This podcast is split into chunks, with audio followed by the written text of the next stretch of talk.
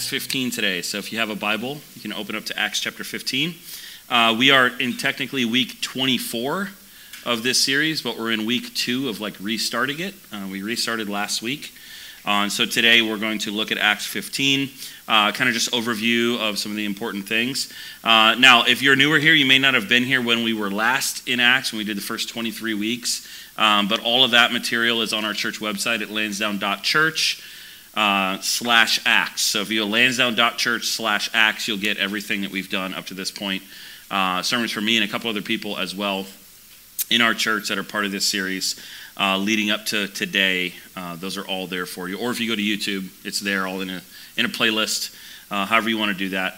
Um, so one of the things that we see, if you've been maybe following along reading in the in the book of Acts, uh, last week we uh, worked our way through chapter 14, but the very end of chapter 14, uh, Paul and Barnabas return now to the church at Antioch after their first missionary journey, and they give a report of what that missionary journey had accomplished by God's grace. So I'm going to actually start in 1427, uh, and then we'll get to 15 the first 35 verses or so. This is what it says in Acts chapter 14, verse 27. And when they arrived and gathered the church together, this is the church at Antioch, they declared all that God had done with them and how he had opened a door of faith to the Gentiles. Now, you might remember back to Acts chapter 13, uh, where this same church that they're talking to now is praying and fasting and asking God uh, what they should do. Uh, if you remember that scene, it says that there was some elders, some apostles gathered around. They were fasting, they were praying, and the Holy Spirit spoke to them and said, "Set Paul and Barnabas apart for a work." Uh, well, now we're kind of on the other side of that work, and so imagine the excitement that this church and its leaders have as they're hearing about what God did uh, and how He is working by His grace to redeem and to reconcile people to Himself through Jesus. Uh, and remember, the church is pretty new at this point. This is a new thing, a new movement going on here. Uh, and so this report is probably blowing their minds. It's enlarging their hearts. I don't know if you've ever been here or maybe at another place or church when a missionary gives a report of lives changed. It's amazing. Uh, this, this is why uh, we hold pretty tightly that baptism is an act of the church, that it should happen in front of the congregation, because that's like a missionary report of what God has done. And so uh, that's really great and awesome. And yet, as is always the case, uh, there is spiritual opposition that rises up. And don't think that this isn't some spiritual warfare. This isn't the, the work of our enemy, Satan, uh, opposing what God is up to. So, Acts chapter 15, verse 1, right? This is just after they declare all that had, God had done. And we read Acts chapter 15, verse 1. But some men came down from Judea and were teaching the brothers. So some other guys show up and are teaching the people there unless you are circumcised according to the custom of Moses, you cannot be saved. So, this is a contrast to what Paul and Barnabas had been proclaiming and teaching on their journey. Their good news on their journey was that salvation comes by grace alone through faith alone.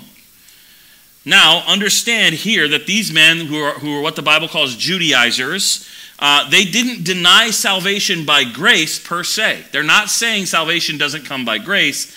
They're simply saying it's kind of grace plus, that you have to go through this other process. Specifically, here, grace plus circumcision. Uh, but here's what we're going to see grace plus cannot work. It doesn't work, but it also cannot work. Why? Uh, it can't be God's grace plus whatever you want to insert there, because if that's how salvation works, it's actually not God that saves, it's the plus that saves. If you add a plus to the gospel, you're actually thinking, my functional Savior is that plus, whatever that is. And so it can't work that way. And this was and this is a huge deal for us. When we get to the end of today, we're going to all have some pluses that we need to get rid of in how we think about the gospel. There are not many things worth getting into a theological fight over, but this is one of them. Adding to the gospel is one of those. Because this is the kind of grace plus thinking that some people will use to prey on other people And even if it's not malicious, it leads people astray, away from the gospel. And Paul and Barnabas don't want to have any of it. Verse 2 starts this way Paul and Barnabas had no small dissension and debate with them. Okay, this is strong language. There's probably some shouting. This is an intense argument, passionate. And so it's safe to assume that the Judaizers are claiming that they have support from the church in Jerusalem, which, if you didn't know, is kind of the head church. This is where it started, it's where things are being sent from, and this is where decision making authority on issues like this is coming from. And so, of course, if that was said, Paul and Barnabas are saying, no, no, no, they're not delivering some official word from the church. And so, what's happening here is there's division among the brothers, division among the church, which is. Uh, terrible. It's the worst thing that uh, can happen for a church. Now, it, it's so vital at this stage of the church to deal with this division so that the church isn't hindered in growing and moving forward and multiplying. And so the only solution here is to send Paul and Barnabas back up to Jerusalem to meet with the leaders. Uh, and so this, this duo, Paul and Barnabas, they set out for Jerusalem, the holy city. Uh, and en route, they spread great joy to other believers. They keep talking about what God has done among the Gentiles. We see that in verse 3. But when they get to Jerusalem, they find that um, there is a, uh, a, a segment of these Judaizers who are really entrenched in the church there. Okay, so they're, they're Judaizers who are part of the church. Look at verse 4. When they came to Jerusalem, they were welcomed by the church and the apostles and the elders, and they declared all that God had done with them. But some believers who belonged to the party of the Pharisees rose up and said, It is necessary to circumcise them and to order them to keep the law of Moses. Now, here is an easy route when it comes to viewing the Pharisees in Acts, right? The easy route is just to dehumanize them and demonize them, right? We, we use language like that. Oh, don't be a Pharisee right? But, I mean, there were Pharisees in the church, they're part of God's people. Right? It's easy to just demonize them into like a monolith of the bad guys, right? If this was an old Western, they'd be wearing black hats. That's how that worked. Now, it's true here that some of the Pharisees who had been converted to Christ, right, and hear me, converted to Christ, they were believers, they were insisting on a version of Christianity which added something. And so, to become a Christian, according to them, you had to go through a procedure very much like becoming a Jewish proselyte. So, the apostles are faced with a huge problem here. And this problem, this theological problem, is compounded, and listen to me, it's compounded by the fact that these Pharisaic Christians are not intrinsically evil people. They're not bad people. Now, if they were wearing, you know, holding pitchforks and have horns on their head, that'd be really easy. You just kick them out, whatever, it's over. But they genuinely had come to know and love Jesus. And so this is a theological struggle for these Pharisees.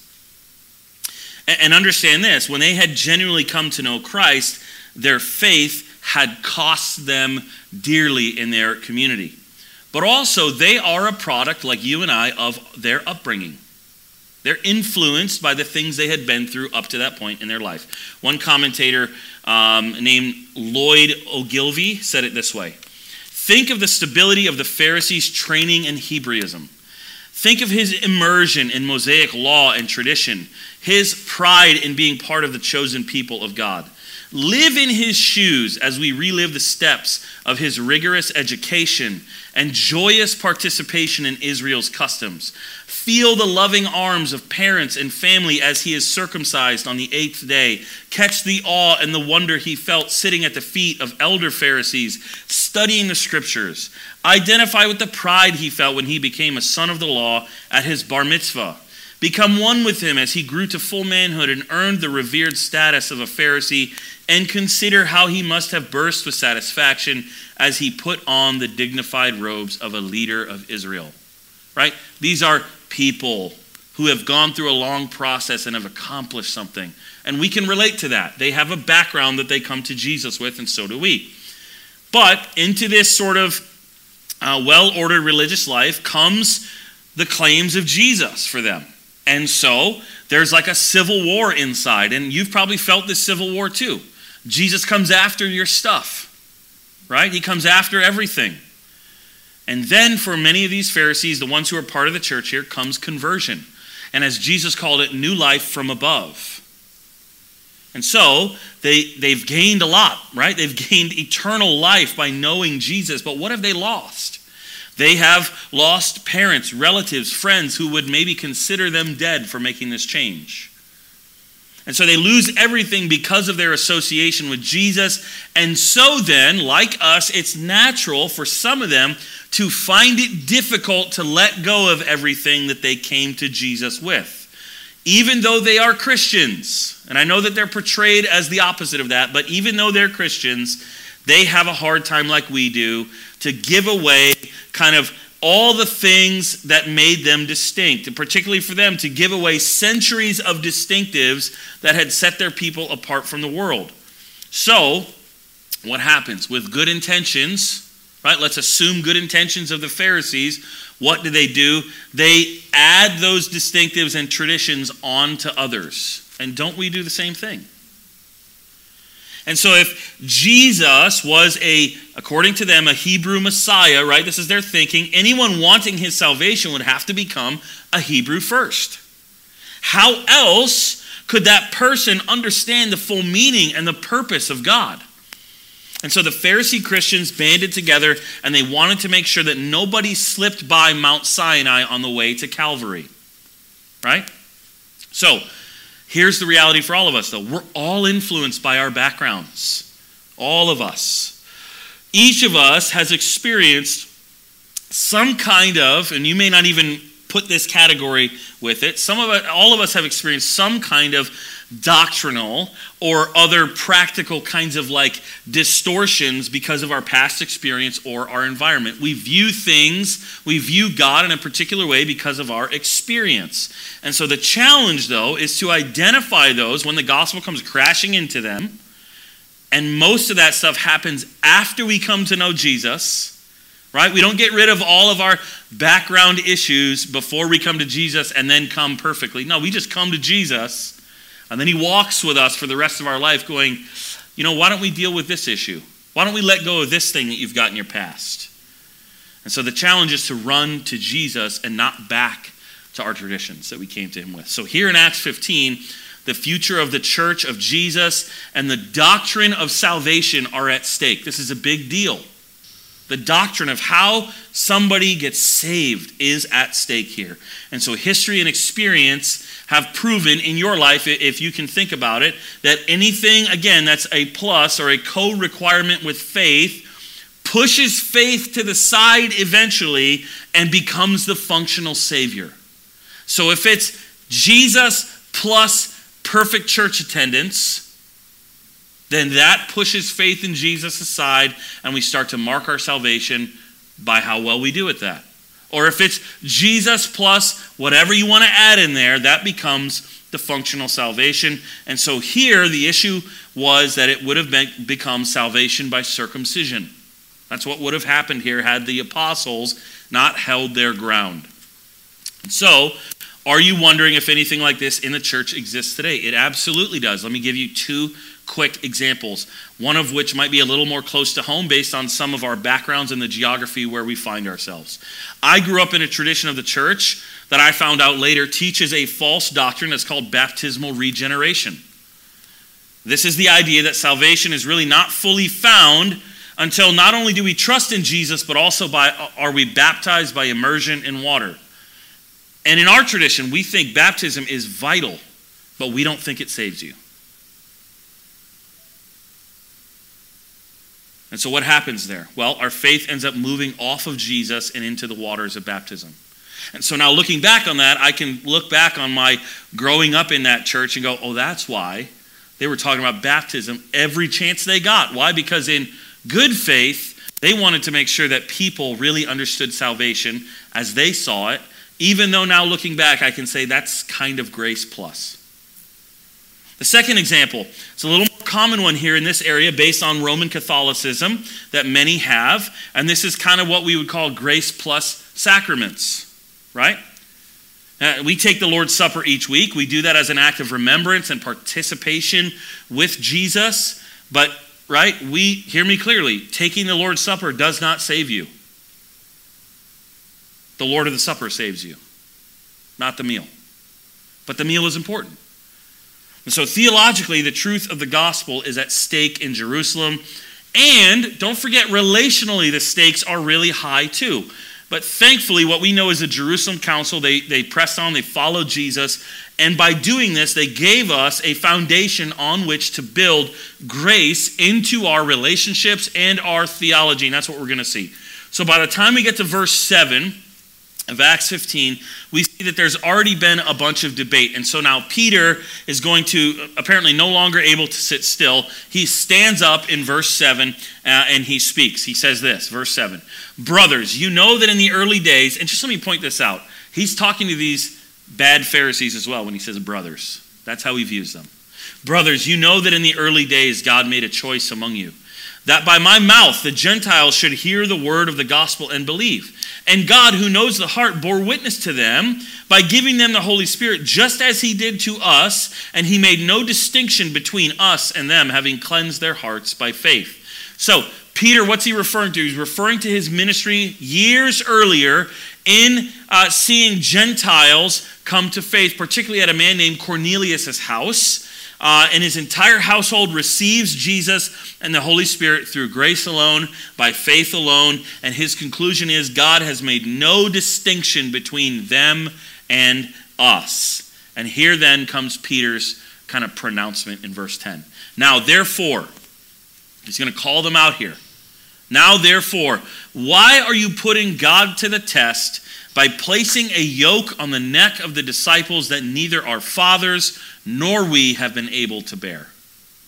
But we believe that we will be saved through the grace of the Lord Jesus, just as they will. Now, th- this is universe shattering theology right here. He is calling them out for hypocrisy, right? He's saying, You can't even follow the law yourself, and now you want to lay it on others for salvation? No way.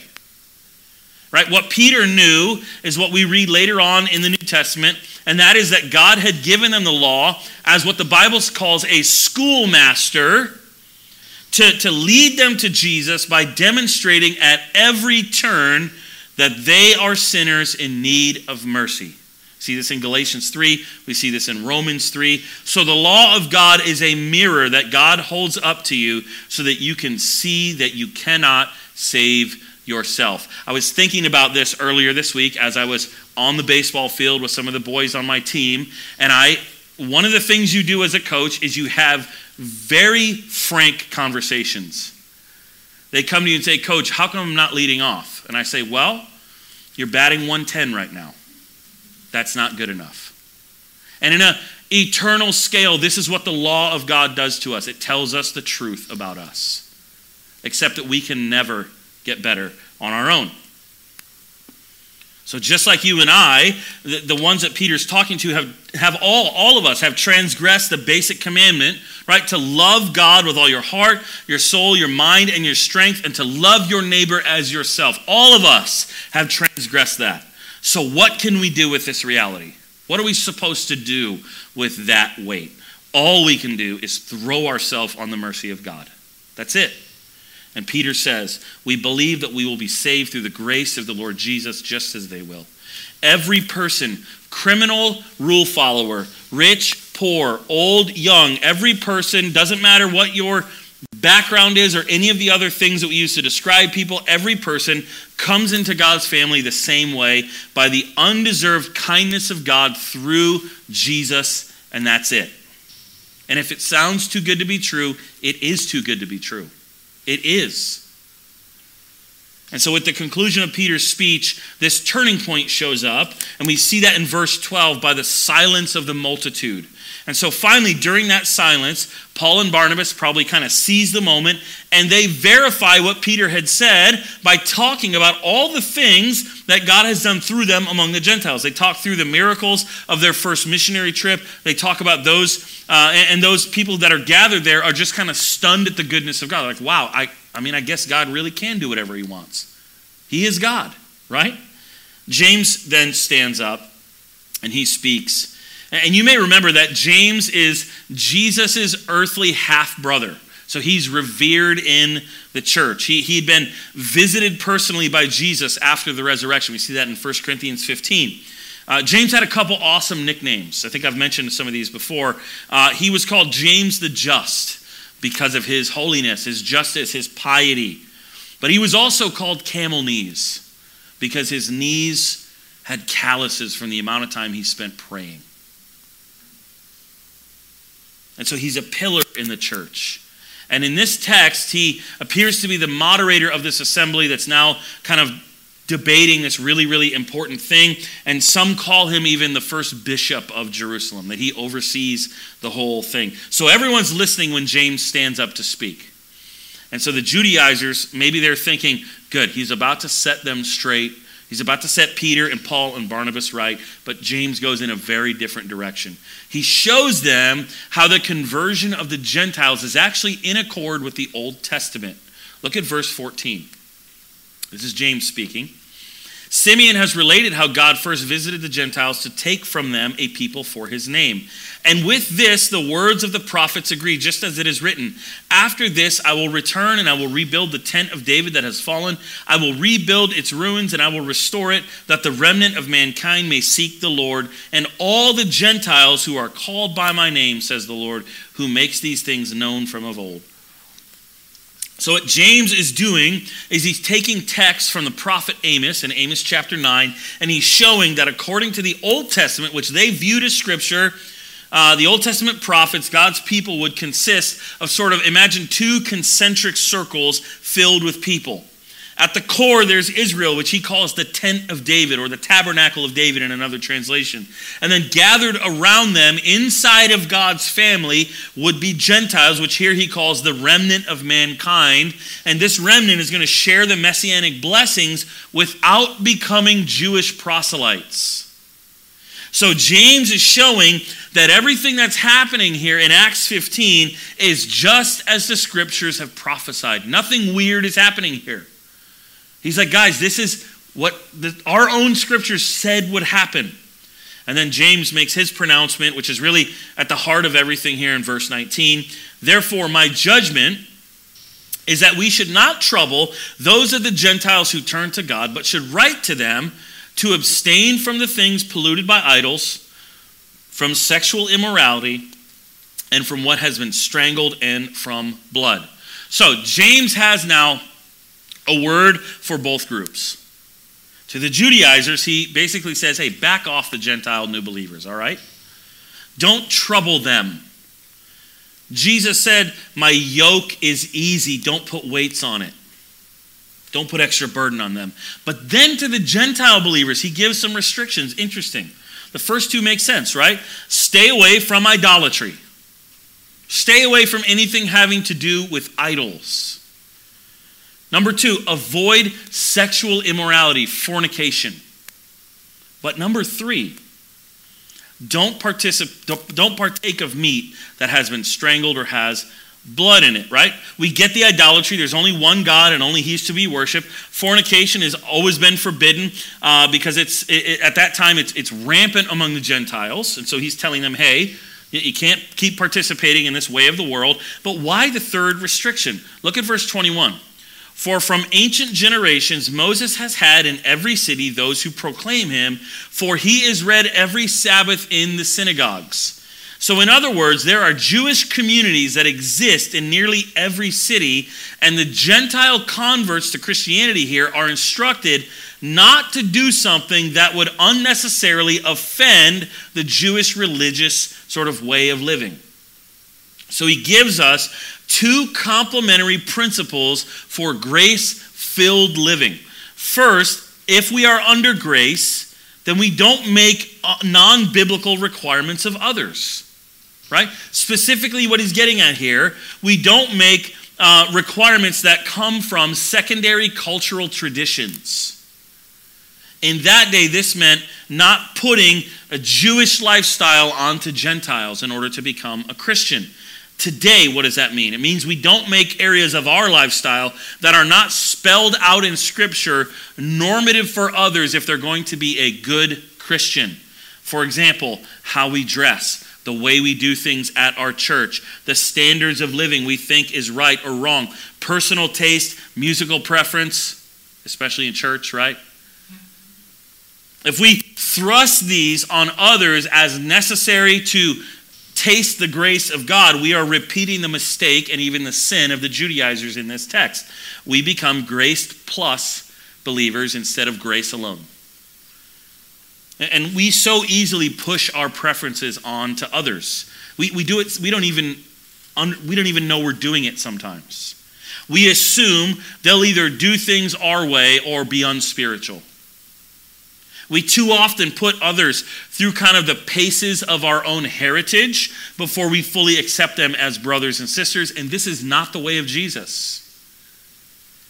Now, when we talk about this kind of religious legalism, here's what we tend to focus on. We tend to focus on the harm that this will do to the gospel itself, which is true, and we tend to focus on um, those who might believe, if not for this kind of legalism, which is also true. But I don't think we often enough talk about how poisonous it is for our own souls when we walk in this kind of legalism, where we add to the gospel. I can't tell you how often in my own soul and in so many conversation with church folks this comes up, right? And in people that are good people with good faith, this comes up we, we end up being enslaved to our extra biblical stuff, thinking that we're free, but we're not free. We are so often enslaved to making sure that new Christians get it together and become like us before we fully accept them into the community of faith or whatever, instead of just freely celebrating the fact that God saves people. I mean, He saved me, right? And I have to confess to you, this is a raging battle in my own soul right now in my life. I want so badly for other people to follow rules that I have not been myself able to follow. And so, right, I want mercy for me, but for others, I want to see repentance before I'll believe that God loves them. I want to see, I don't know, I want to see some repentance before I. That is wicked. That's wickedness. If you know the parable, I'm the servant who throws his fellow servant into jail over a small debt. So, James' first principle here is that we don't add anything to grace, and that feels scary. His second principle is this because we are under grace, we gladly restrict our own freedom for the sake of others. There was not anything intrinsically wrong, right, with eating a rare steak. This is what James is kind of talking about here. But James is saying, eat it well done for the sake of fellowship with the Jews who are in every town. Paul states the same principle in 1 Corinthians 9. For though I am free from all, I have made myself a servant to all that I might win more of them. To the Jews I became as a Jew in order to win Jews. To those under the law I became as one under the law, though not myself being under the law, that I might win those under the law. To those outside the law I became as one outside the law, not being outside the law of God, but under the law of Christ, that I might win those outside the law. So James is showing us here the, way of Jesus in this principle.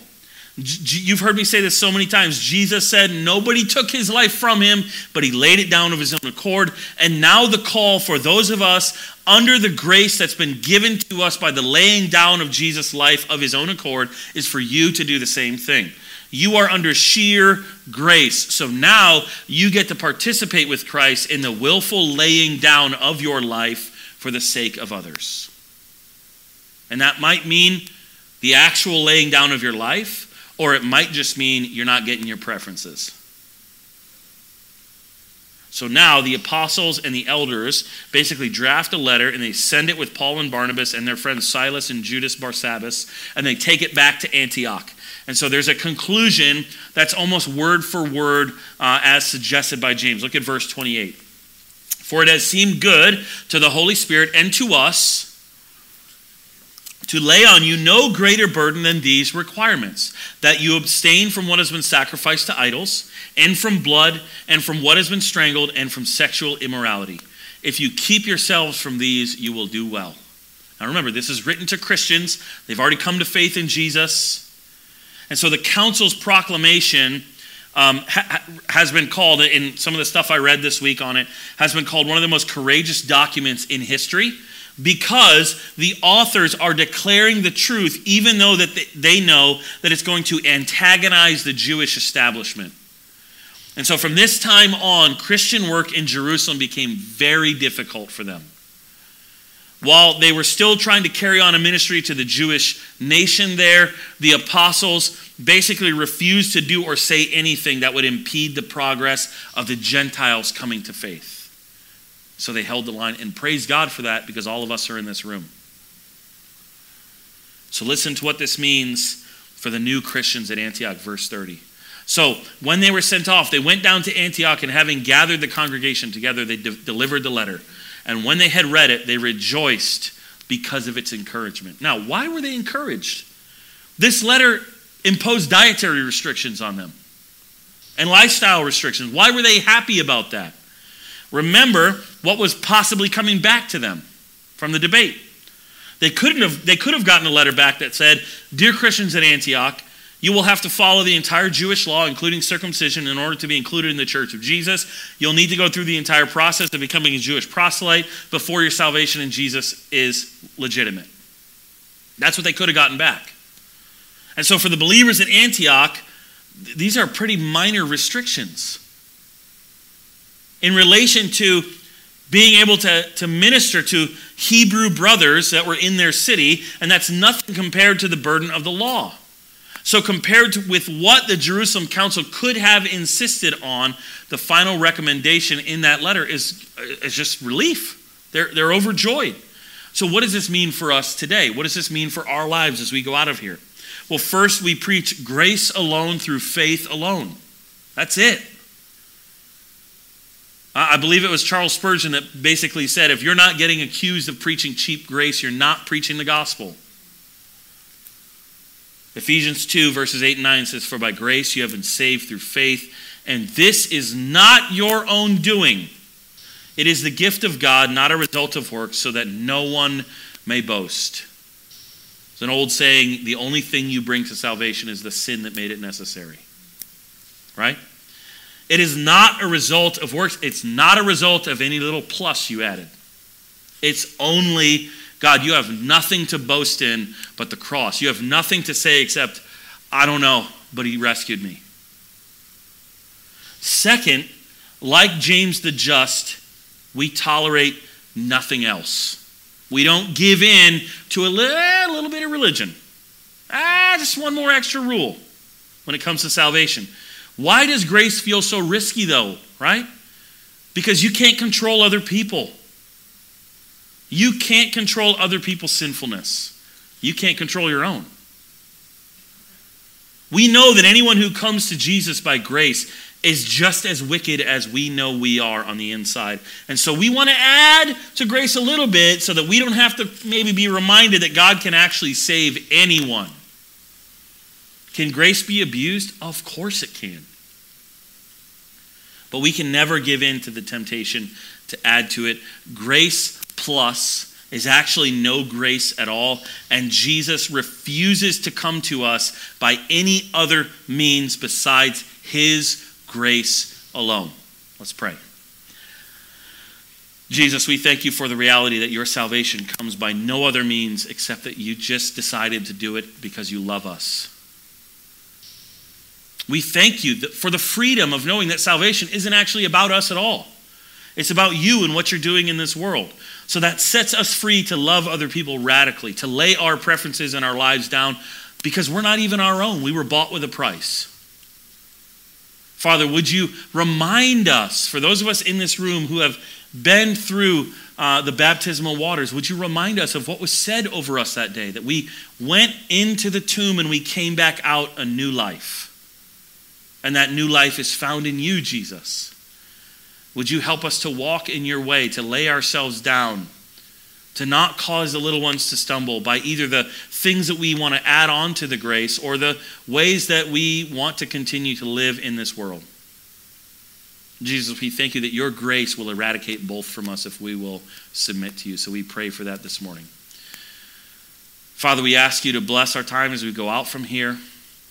And as we uh, long to see more, more and more people come to know and love you and follow uh, Jesus, your Son, empowered by your Holy Spirit. We pray this in your name, Father and Son and Holy Spirit, one God, now and forever. Amen.